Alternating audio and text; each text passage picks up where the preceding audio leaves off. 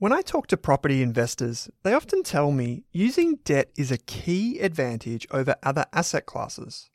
In the stock market, using debt is often called gearing.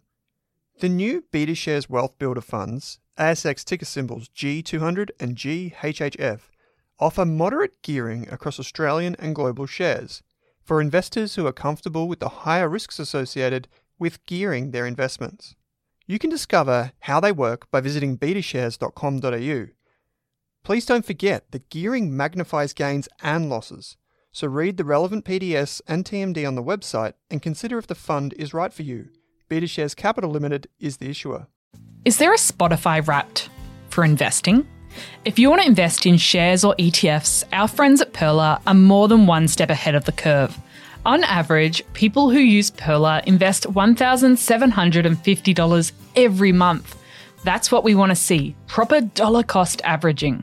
With automated investing tools making your life simple, Pearler investors have well and truly mastered the art of investing small bits lots of times. So, if you're ready to start growing your net worth in 2024, follow the link in your Spotify or Apple podcast player right now to discover how you can get started today.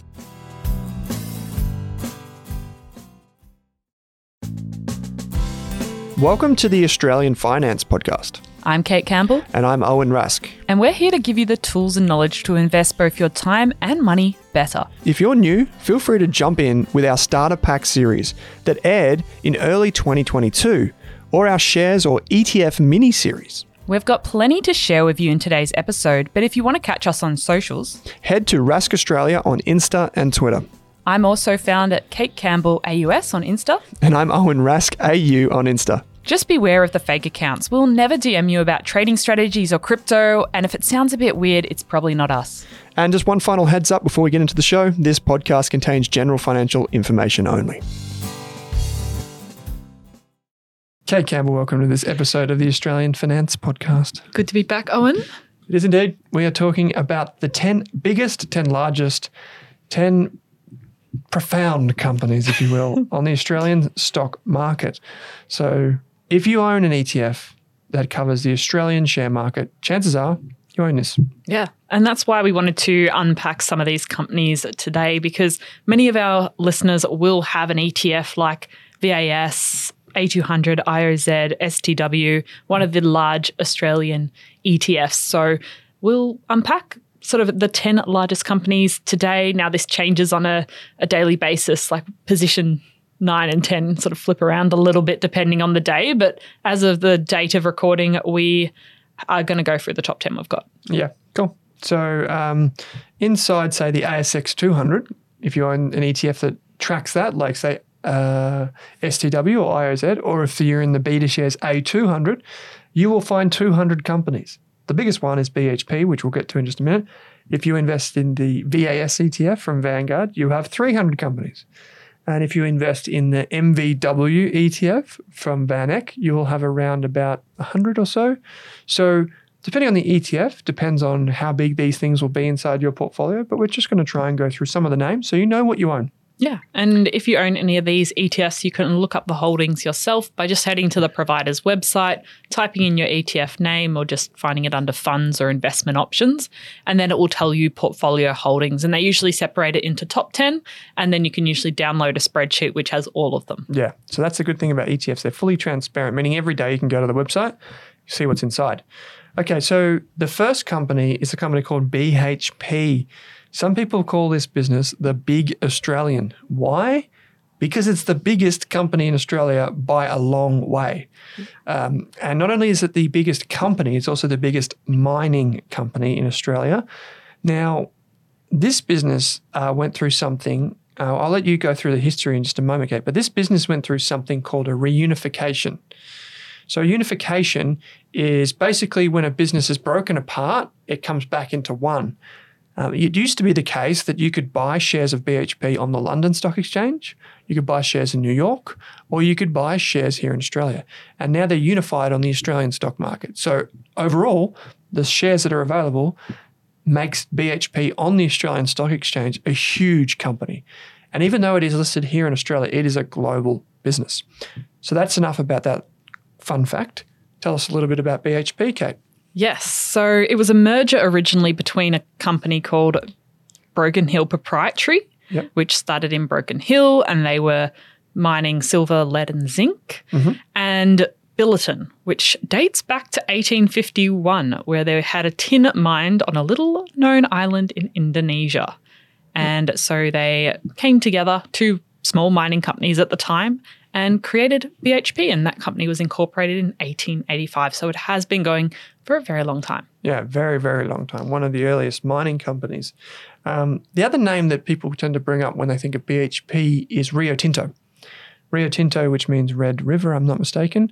Um, Rio Tinto is actually um, more focused on a few commodity groups like iron ore. BHP is too, but uh, BHP is very diversified. So it has a big copper mining business. It's got iron ore. It used to have oil and gas uh, assets, particularly in the United States, but it no longer has those. Uh, it sold those off as part of a demerger where it takes things off its mothership, and it gave them to Woodside. Uh, didn't just give them to them, but it sold them. Which is another company in our top 10 today. Yeah. So the reason Woodside is in our top 10 is because some of BHP split off and was added to Woodside. And so now people who own BHP got some cash or some shares in Woodside as well. And so it doesn't really change the ETF at the end of the day. It's just like moving pieces around on the chessboard.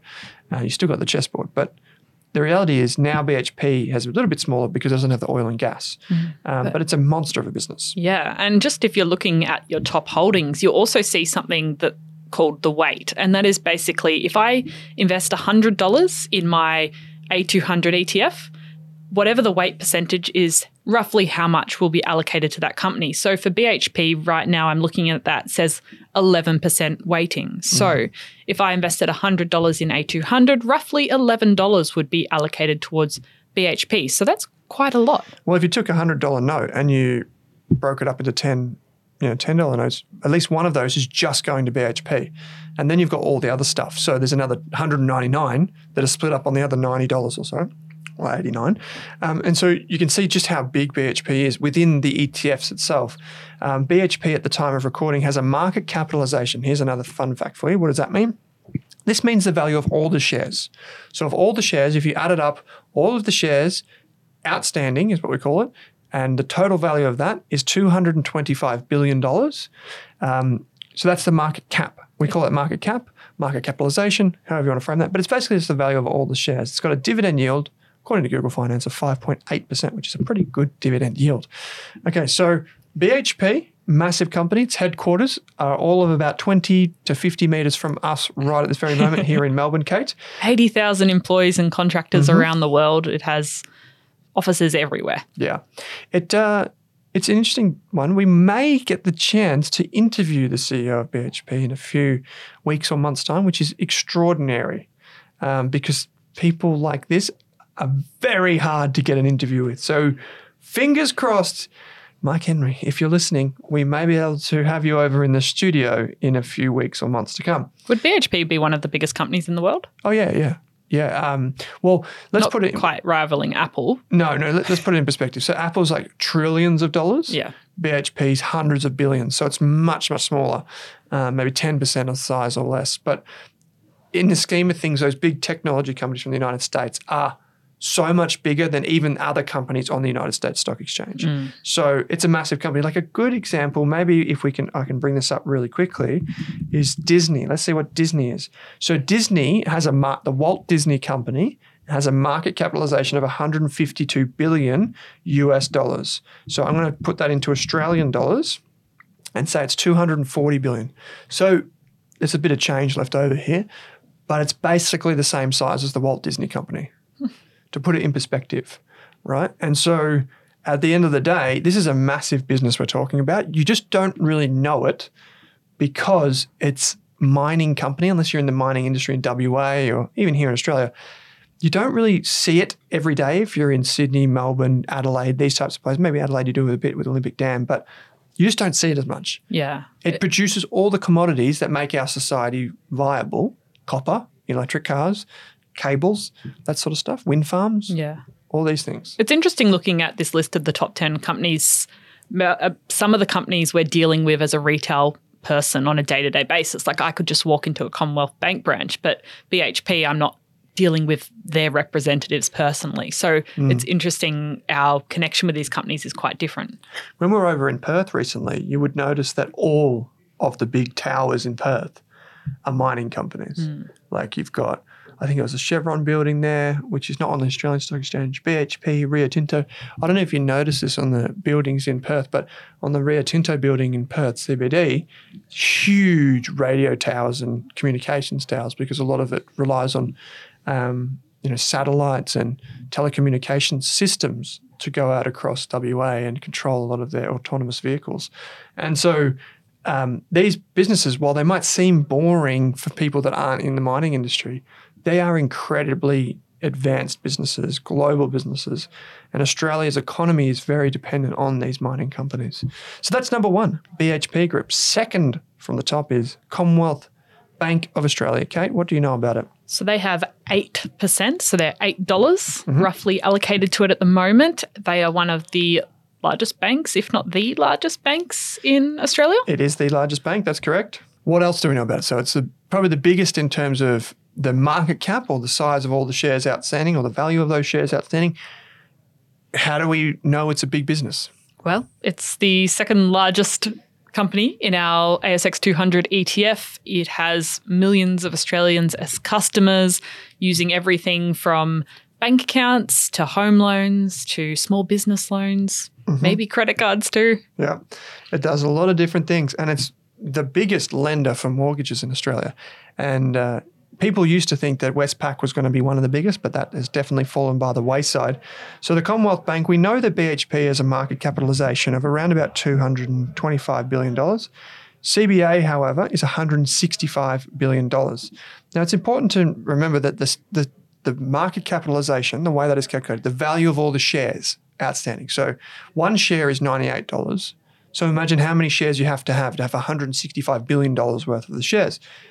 But obviously, the higher a share price goes, the more valuable the company is. So BHP, even though its share price is $44, you know, the classic rookie mistake, Kate, is that, oh, I'll buy that one. It's mm. half as much.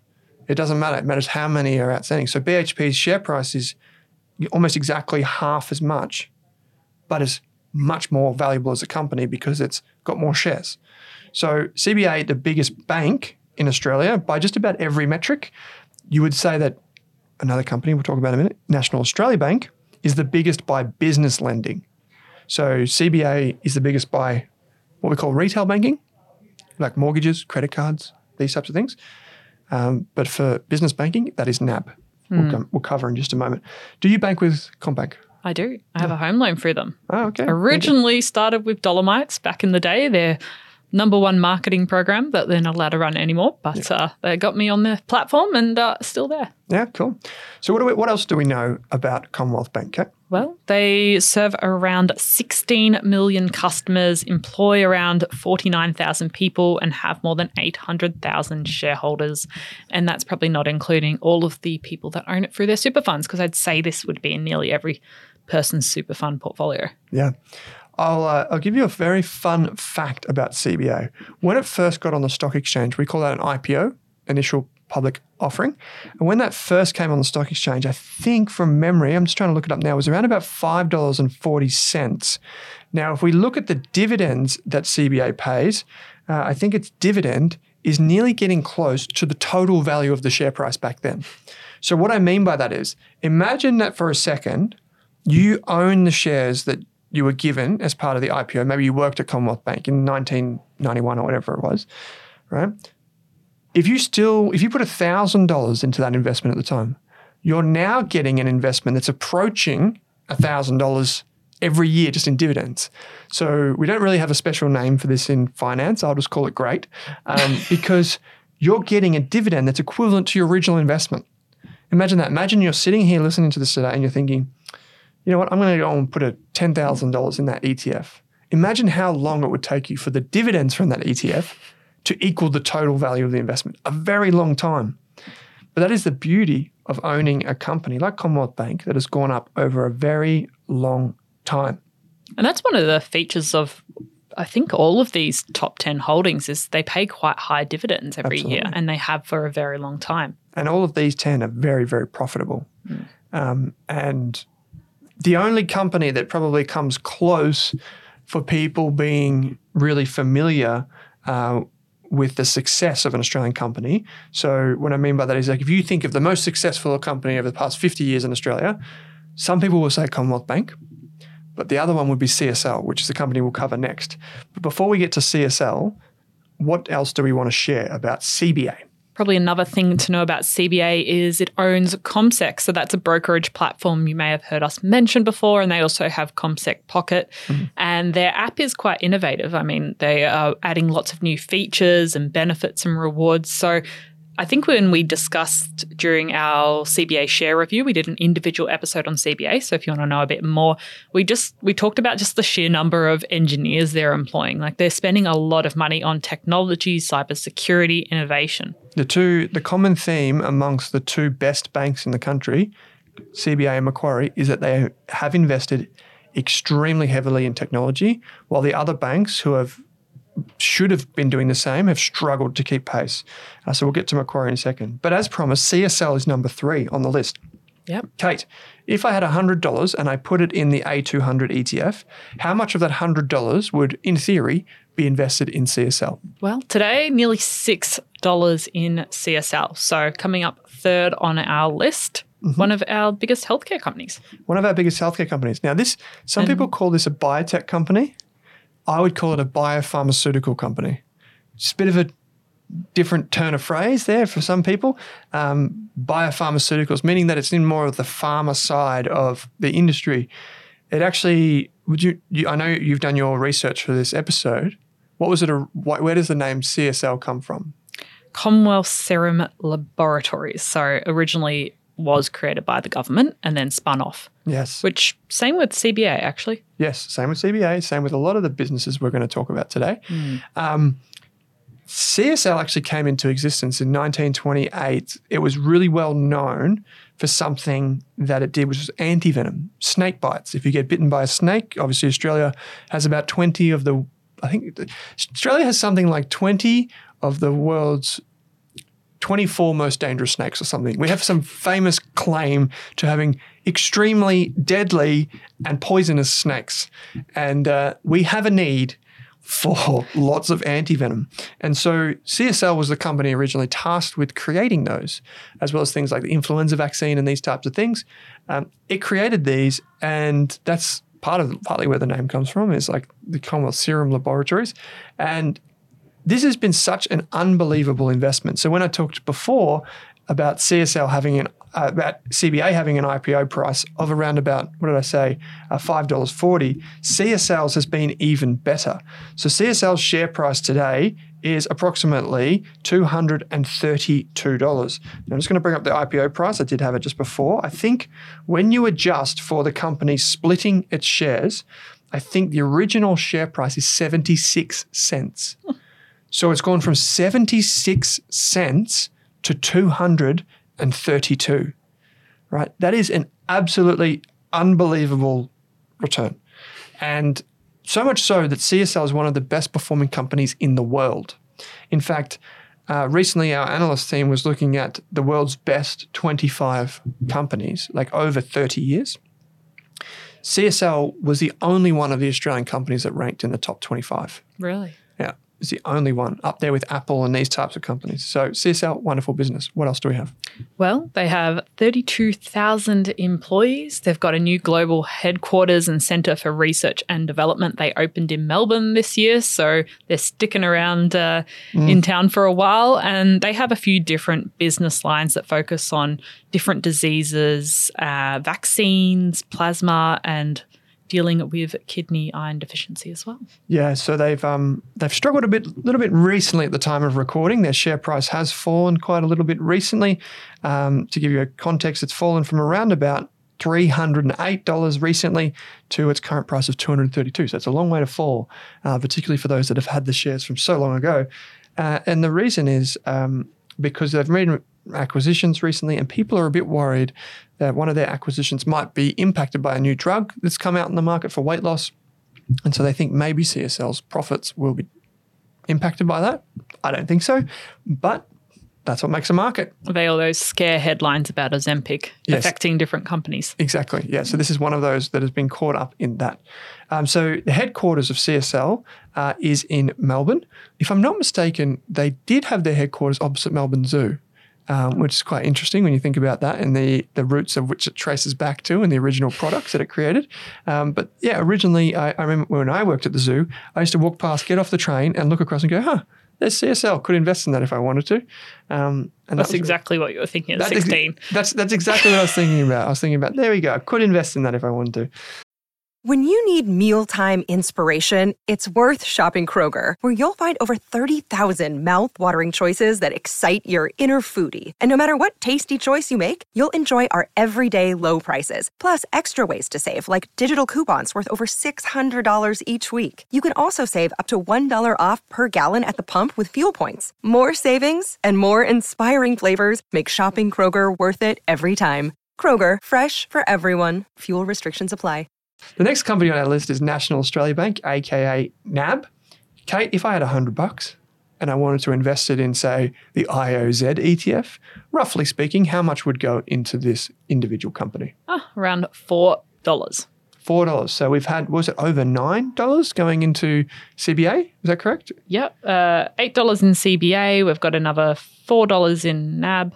Hmm. So we've got more in the banks. So there's over ten dollars in the banks already. Okay, so National Australia Bank, really well known for its business banking. What else do we know about it? Well, it's uh, been around for quite a while. Uh, originally, 1858, it merged with Commercial Banking Company of Sydney Wow. uh, in 1981, and it also includes. You might have heard of UBank, so they Yep. acquired that. They also have private wealth management. Uh, one of the interesting things I saw when I was having a look is their involvement with HICAPS. Oh, really? What's that all about? So they have I didn't know this. This is the medical thing, right? Yeah, the um when you go into the physio, Huh. and you swipe. Yeah, and Your you swipe healthcare card. Hmm. and you do all that. Okay, I did not know that. Okay, um, not until I read your notes, of course. um, that's for sure. Probably worth further investigation because I didn't know they were associated. Yeah. No, um, and another thing that people might be familiar with is, and I just confirmed it thanks to the wonderful power of Google, um, the NAB also took over uh, 86400, if I'm not mistaken, the Neobank, which recently Yeah. started. Well, they use that to re jig Ubank. Exactly. So these um the what a lot of people don't know about these big big banks is they have multiple banks or like what you think are separate banks underneath them, and they're kind of all a bit different, but they're all connected to the one mothership. Uh, CBA has its own brand. It used to have was it Bank West? Still in quest. Yeah. Yeah. Um, NAB has 86400 or UBank.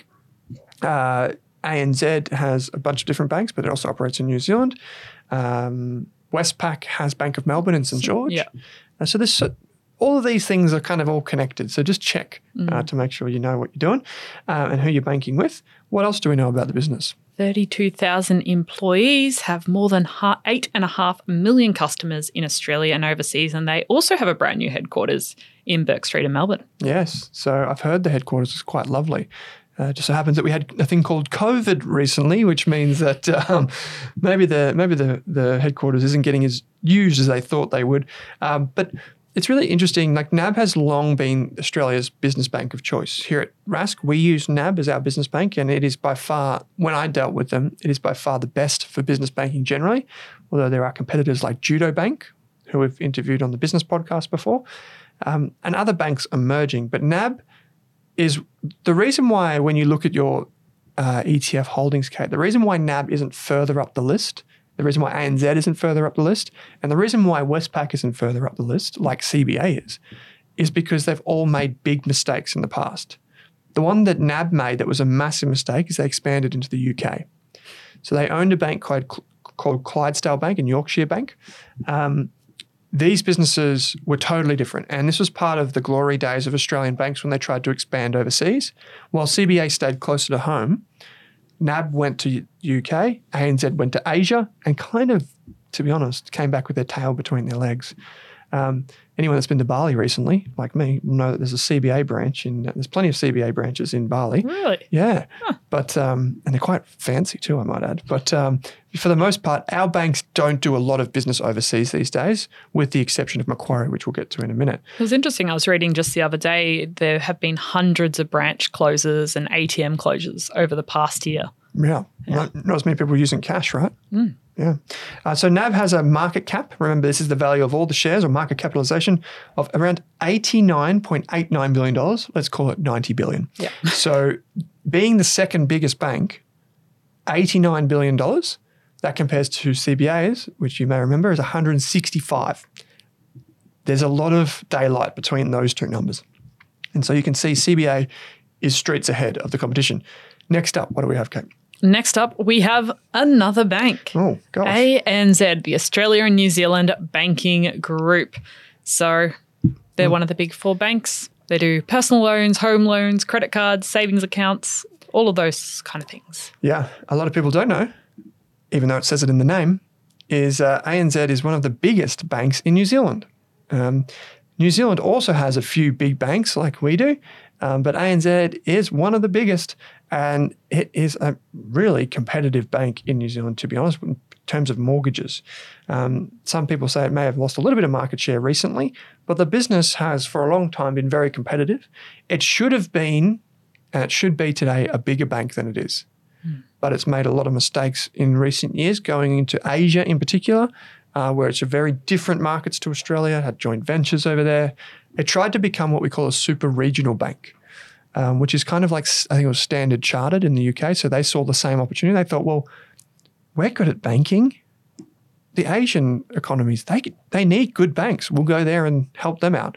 Um, but it didn't really work out. I remember a few years ago, I downloaded the app and tested it out, and it left a lot to be desired. They may, well, they hopefully have updated it since then. Um, let us know if you're an ANZ customer, if the experience is good or still lacking. But they have over 8.5 million retail and business customers. They employ over 28,000 people across the globe, and they are also located in Collins Street, Melbourne. Yeah. So a lot of Melbourne going on here. Yes. Um, yeah, it's a really interesting thing. I don't not personally know a lot of people that bank with ANZ other than for maybe someone that I, can't. I'm thinking maybe someone that I know has a mortgage with them. the only person I know was my grandma. Yeah, I don't know a lot of young people that choose to go with ANZ. Put it that way. No. more cost con- cost conscious. Potentially if they had a int- home loan and they had a card linked, but I haven't heard of anyone. Yeah, and I, I think it it shows you some of the disruption that these big banks may face. Not all of them, but some of them may face in the future if they don't really kind of get their act together. Um, but yeah, it's a it's a bank that had super regional prospects, and now it's got a super Australia prospect. Um, as an investor, it's probably not the top of my list, but let's have a quick look at what its market capitalization may be. Now, Kate, if you're going to guess, so NAB's market capitalization, right, is Was 90? $90 billion. You've got the list of ETF holdings in front of you. How big do you reckon ANZ is in market capitalization? 80 or 75 Let's go. billion. 75 billion. Congratulations. ding, ding, ding. There we go. You've got it. And you were probably able to tell that because in your ETF holdings, you'll see it from biggest to smallest. Uh, yeah.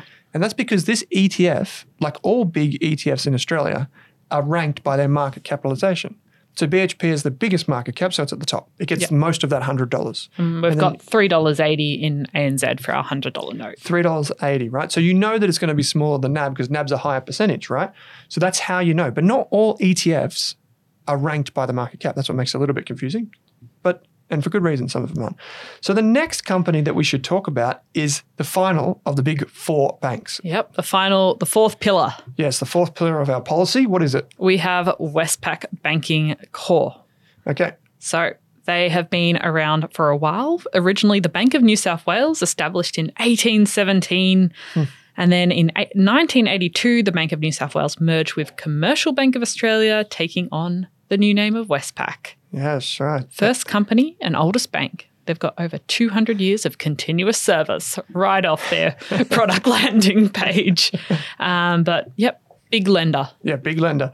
Um, I was trying to uh, explain what a portmanteau is. A portmanteau is like the combination of two words, Western and Pacific. Westpac is where it comes. That's where it gets its name from. Western and Pacific. Uh, it's found on Kent Street in Sydney. Uh, Westpac has had some issues in the recent years, and you can look them up online for many different reasons. But one of the things that Westpac probably did that other banks didn't is it had a lot of investor interest only loans. And you might be able to go back a few years and see that interest only loans weren't very politically friendly and they often result in a lot of investors uh, using these loans to just go and buy property, basically betting that it goes up in value. Yeah. Uh, because they're not making rental income because they're negatively geared. And uh, Westpac had a lot of exposure to this, where the other banks probably had a more balanced look. Another th- problem that Westpac has had is that it hasn't had the technology infrastructure that, say, CBA has had. And so trying to catch up with CBA resulted in a few issues like around money laundering and these types of things. But, Katie, if I had $100 and I invested it in IOZ or why don't we do another one? STW, another ASX 200 ETF, what would I get in Westpac? Very similar to ANZ, we have $3.70 going into Westpac Three dollars seventy going to Westpac. So three, nearly three times as much, or more than three times as much, um, going into uh, BHP or thereabouts, we'll say. Um, than there is going into Westpac. Okay, let's switch back to a bit of the uh, commodity side, Kate. And as we get smaller, maybe we'll get a little bit quicker. Yes. Woodside Energy Group. All right. Oil and gas. Woodside is taking me, giving me $3.20. Three dollars twenty of the hundred dollars goes to Woodside. Yeah. People in WA will be very familiar with Woodside, but what does it do? It has been drilling, drilling mm-hmm. and digging and finding things underground Yes, oil and gas in particular, beneath the ocean as well, Kate, if you will. beneath the ocean. Yes, um, all over the place. They're headquartered in Perth with 4,000 employees. The thing that's really interesting about Woodside and what shot it up the list of biggest companies is it did acquire the assets, the oil and gas assets from BHP. BHP said we're moving away from these commodity groups and focusing on core minerals, if you like, rather than oil and gas. So many, if you owned BHP by itself before, you may have Woodside shares now in your portfolio as well. Yeah, if you went to sleep five years ago with BHP shares and you woke up today, you would go into your brokerage account and see both Westpac, oh, sorry, not both Westpac, both Woodside and BHP Group uh, right there in your brokerage account because they've effectively split off the oil and gas and given it to Woodside, which has meant that it would appear in your account. So um, I didn't know this, but this is the fun fact that you put in. It started in 1954 when a small group of explorers began drilling for oil near a Victorian town called called Woodside in the Gippsland Basin. I did not even know, this is on my side of Victoria, I did not even know that there was a town called Woodside. Did you? Nope. There's a lot of towns in Victoria. There is a lot of towns. There are, I should say. And there are, you know, I did not know there was, I did not know this was a Victorian company because, because I assumed it's headquartered in Perth. It may have started over there, but obviously not. In 1984, Woodside commissioned the Northwest Shelf, Australia's largest ever resources project. And in 1989, exported Australia's first cargo of LNG, liquefied natural gas. Um, so the business is diversified globally and it has a market cap of, ding, ding, ding, bring it up here. It has a market cap of $69 billion. I was going to say 65. So. You're going to say 65. Well, Close. okay. The next company on our list is Macquarie Group. I'm going to get you to guess before you explain what Macquarie Group does. Tell me what do you think it'll be in market cap. So Woodside was 69 or about 70. What is Macquarie? 69? 62. Cool. 62. So Macquarie Group, what does it do? It is a large bank, It is a large bank. mostly institutional. So you don't see branches on your street corner for mum and dad investors to just pop in and get a home loan very easily. But they do a lot of home loans now. Yeah, they're changing. So Macquarie, I was in uh, an Uber the other day, and I said to the guy, he was telling me that he's a um, he was a software engineer, and he just finished uni. He was driving for Uber while I was finishing off uni. And I said to him, well, what do you want to do? And he's like, oh, well, I was thinking maybe I could go and work at something like Salesforce or one of the big technology companies. And I was like, have you thought about Macquarie? And he's like, the university? I said, no, no, no, not the university. The silver donut. The silver donut. The logo looks like a silver donut, which we learned on this very show. You and I talked about. Macquarie actually gets its logo from was the it a Spanish coin? yeah the two coins because Australia ran out of coins. Remember, and in, it didn't have enough coins to go around. So what it did is it cut a smaller coin out of the bigger coin, and you had two coins. And so um, they used that as the currency, right? Um, and so Macquarie is an investment bank. So CBA is what we would call a retail bank. You walk into it, it's like you would have a a Zara next to a CBA, for example. They're both retail stores. So you go into the retail bank, right? Not the case with Macquarie. Macquarie is the type of business where it helps you invest if you're uh, another company, or it helps you do a merger or an acquisition if you're a big company.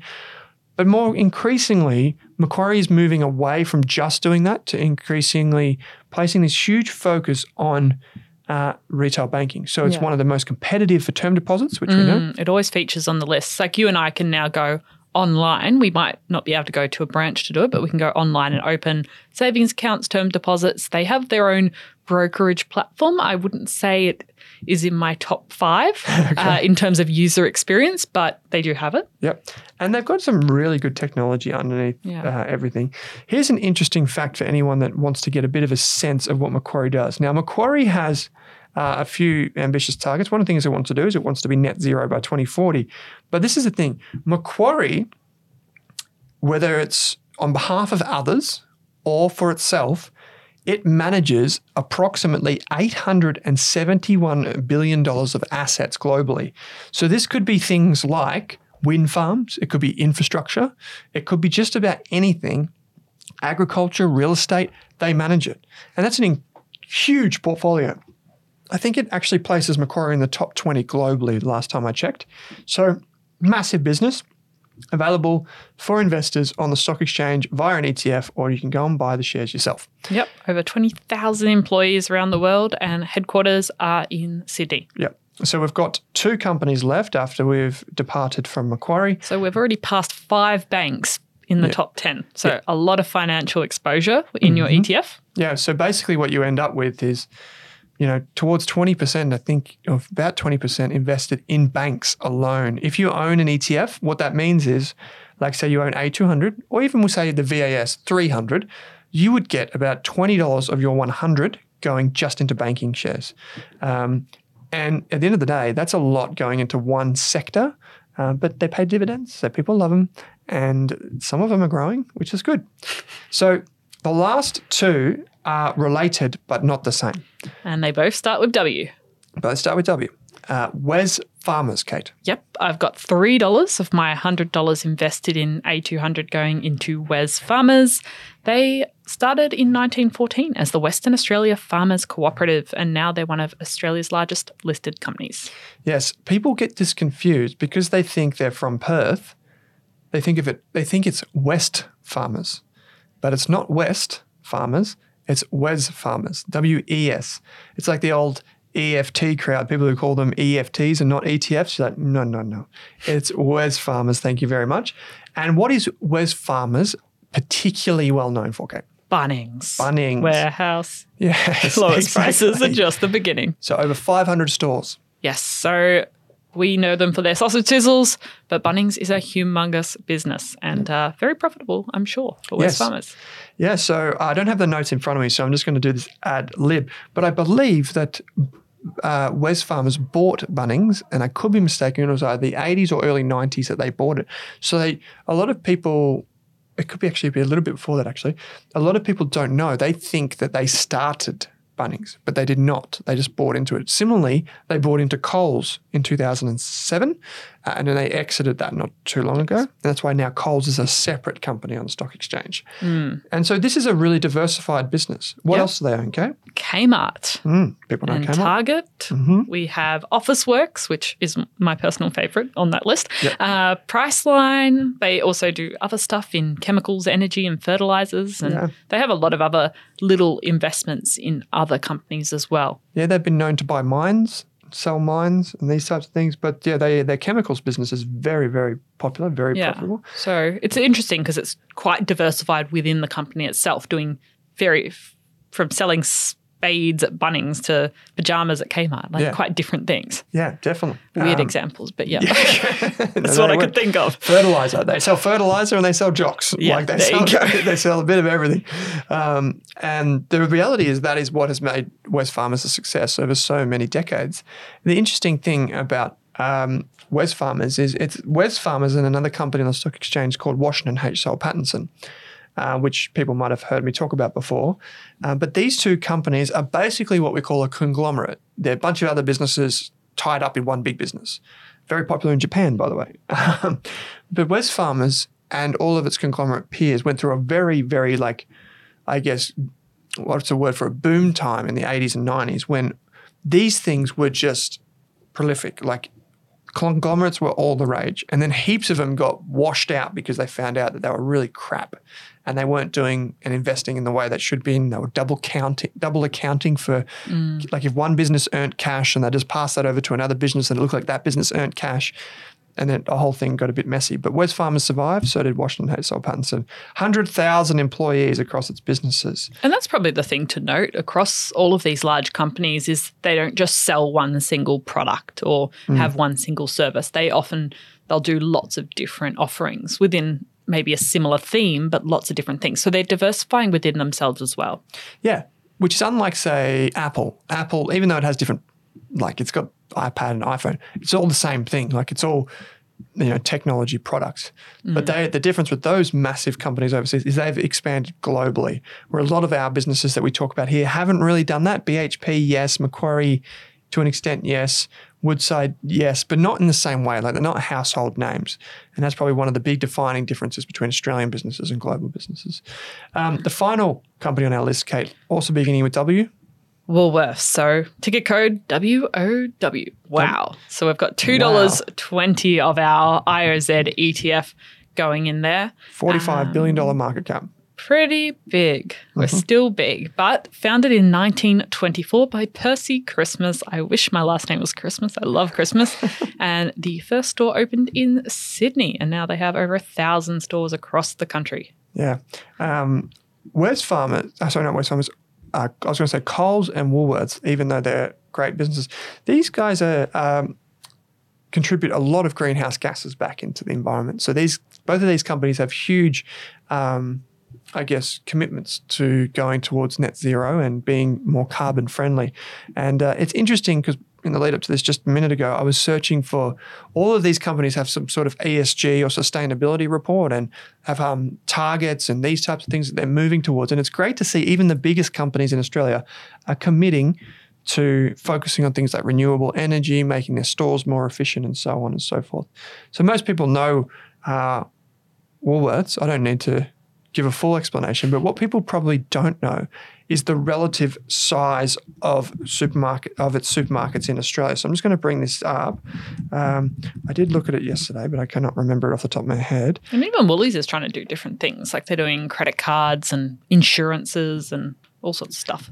So if I was to get you to guess, to put you on the spot yet again, Kate, I'm going to ask you for a very pointed question. How much market share of supermarkets alone, like groceries in Australia, supermarkets, how much of that is controlled just by Woolworths? Because I'm you, quite biased here because I like Woolies, but maybe 60%. we've got Coles, we've got Aldi, we've got IGA, and we've got all those independents. So there's a lot of players, at Costco, which I'm going to tonight. Um, He's very excited I'm that. very excited. um, are you sure you want to stick with 60%? Yeah, I gotta gotta stick with something. Okay, so. commitment and consistency. I like it. So uh, Woolworths, 37%. All right. But if you think about it, it's a huge market share for something that is vitally important to Australians. 37%. Coles, how much do you want to guess? 30%? Less, 28%. Okay. Aldi, 9.5. IGA, which is owned by Metcash on the stock exchange, 6.9%. So in effect, Woolworths is streets ahead of everyone else. So whereas CBA was the biggest by far in banking, Woolworths is the biggest by far in supermarkets. So much bigger than even Coles, who people think that maybe they're the same size. Like it's like if you don't know investing and you walk past CBA in the street and you walk past NAB, you probably think they're the same size because they're both big, right? Mm. It's like the law of large numbers. But the reality is CBA is so much bigger, just like Woolworths is so much bigger. So coming in at number 10 on the list today, uh, it also owns Countdown in New Zealand and, do you know the other one that Big? W. Big W, yeah. Uh, and it used to own uh, things like Dan Murphy's and all these types of things, but they were split off, uh, and they can now be found under something called Endeavour Group. So you see, some, It's a common theme here. Like different companies are buying companies and then demerging and Yeah. doing all sorts of things. mergers, demergers, acquisitions. you Guess know, what? That's what happens when you've been around for a while.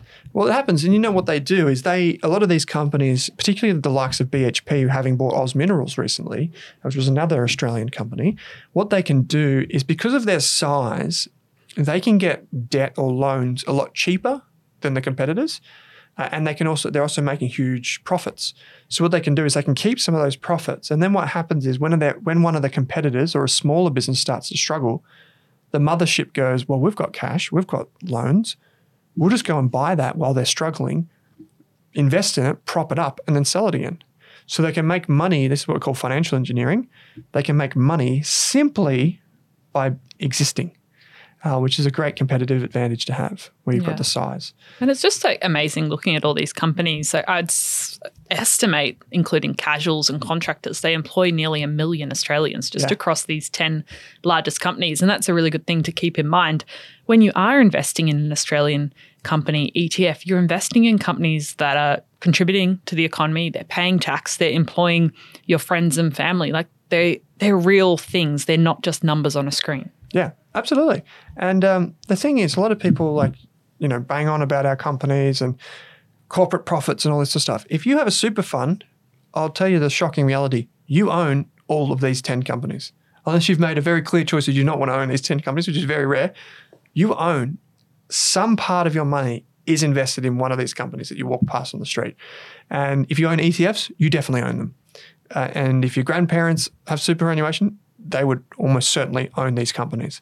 And so by being invested, you are owning some of these companies. And that's what we tried to bring out in this episode, right, Kate? Like, that hmm. if you own an ETF, some of your $100 that you're investing each and every paycheck is going into one of these companies. Yeah. And how these companies perform determines what kind of dividends or distributions you get this year. Hmm. And just to read off the list again, we've got BHP, CBA, CSL, NAB, ANZ, Westpac, Woodside, Macquarie, West Farmers, not West Farmers, and Woolworths. That's the top 10. Now, you could say Telstra will sometimes bounce in and out of the top 10 as well. Telstra being Australia's largest telecommunications company, over 10 million subscribers, I think, from Definitely memory. depends what day you're uh, looking at the list. What day you're looking at the list? Because the ETF provider should update the list every day. In fact, they have to. And the reason why the ETF provider has to update the, the list every day, Kate, is because the company that works on behalf of the ETF provider is called a market maker. They need to know what's in the portfolio so they can go and collect them for investors. If they don't know what's inside the portfolio every day, how they meant to collect the shares for the ETF provider? and So they have to know how much to collect for you. If Yeah. They need to know if they're getting $11 a BHP or $10. Exactly. So that's why it's published every day, not just for transparency. It's also published because the industry needs it to survive. Yes. So, um, Well, I hope this episode gave everyone a little bit of an insight to what they're investing in when they invest in Australian companies or they see Australian equities listed as part of their super funds diversified portfolio. Yeah. If you want to know more, if you want us to dive deep into any of these companies, please use the link in your podcast player. If you're listening on Spotify, if you're on Apple, if you're on YouTube, there is a link in the description that says ask a question. You can use that link to select the Australian Finance Podcast. You can ask a question, or you can just leave us feedback on which companies you would like us to cover. If you want us to do more of these, we can do one for the US, Europe, globally, whatever. Yeah. Write into us. Let Kate and I know, and we'll get onto it as soon as possible. And I'll also put links in the show notes because we have done individual episodes on Wesfarmers, Woolworths, CBA. CBA, Macquarie, maybe. I think we've done Macquarie. I rings vaguely a remember us talking about the silver donut. Um, and Drew came on and talked about Telstra not too long ago, and I, that raised a few eyebrows. But the share price has gone up since That then. was so- part of our three, Three stock. income stocks in our summer series in January this year. yeah, I feel like did he mention West Farm? Maybe he mentioned Boral or something, something else that was a bit like, oh, come on, Drew, bring something spicy. But obviously, working for retirees, he doesn't do that. So um, that was good fun. But we'll have links to all those things in the show notes. Kate, this was heaps of fun. Thanks for joining me. Thanks for listening, everyone. Thanks for listening to this episode of the Australian Finance Podcast. We hope you learnt something new and were able to take one thing away from this episode. If you're keen to learn more, head on over to Rask Education and take one of our free money and investing courses. You could even become a Rask Core member for less than your Netflix subscription each month. And don't forget to subscribe for new episodes in your inbox every week.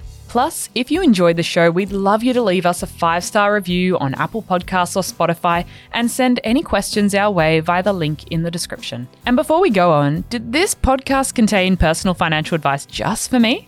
Absolutely not, Kate. Our podcast actually contains general financial information only. What that means is the information does not take into account your financial needs, goals, objectives, or even your situation. So, because of that, it's important that you consider if the information is appropriate to you and your needs before acting on it. If that all sounds a bit confusing or you're still working out what your needs are, it's a great idea to consult a licensed and trusted financial planner. And don't forget to do your own research. Are you thinking about starting your wealth creating journey, but not sure where to put your hard earned dollars? InvestSmart can help. InvestSmart offers a free quiz that makes it easy to find the right InvestSmart ETF portfolio to help you reach your goals. Just visit investsmart.com.au and hit Get Started. Answer a few simple questions about your goals and how much you want to invest, and you'll get a tailored statement of advice with a portfolio recommendation. You can visit investsmart.com.au for a no obligations free statement of advice. This ad is brought to you by InvestSmart Advice AFSL 334107. For more than a decade, I've been hunting for the best investors and their methods, strategies, and tools for investing. After years in the industry, countless books, a few degrees, and 1,000 podcasts and live shows, I've rolled this accumulated knowledge into something called Rask Invest. If you've ever heard me talk about a core and a satellite, active and passive, true long term compounding, or you simply want to know exactly how I would invest, now is your chance. Rask Invest is our new investment service, designed for all types of investors who want professional management of their core portfolio at a low cost from a team they trust. Rask Invest helps you automate your wealth creation and passive income. Simply click the link that says Invest with Owen in your podcast player to join one of our live platform walkthroughs or book a call with us. You can also view the Rask Invest PDS and TMD and get invested with me.